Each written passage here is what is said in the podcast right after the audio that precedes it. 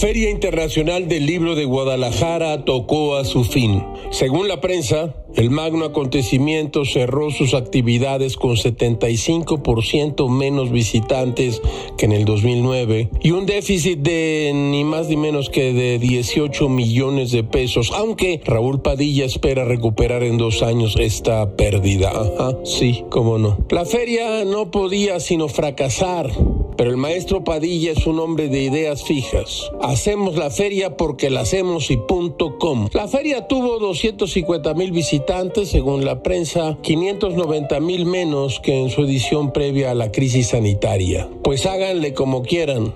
Gil lo leyó en su periódico La Razón. La feria requirió de una inversión de 105 millones de pesos y logró solo 87 millones de ingresos. Siempre la necedad tiene un costo.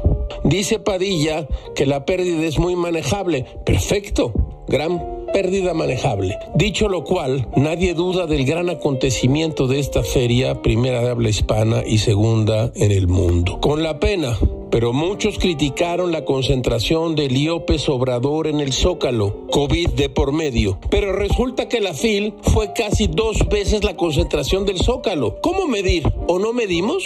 ¿Ellos son los malos y nosotros somos los buenos? Pues con la pena, pero al final la misma cosa, una irresponsabilidad. Salvo que hayamos decidido que López Gatel tiene razón y la pandemia murió. Todo es muy raro, caracho, como diría Anatole France. Una necedad aunque la repitan millones de bocas, no deja de ser una necedad.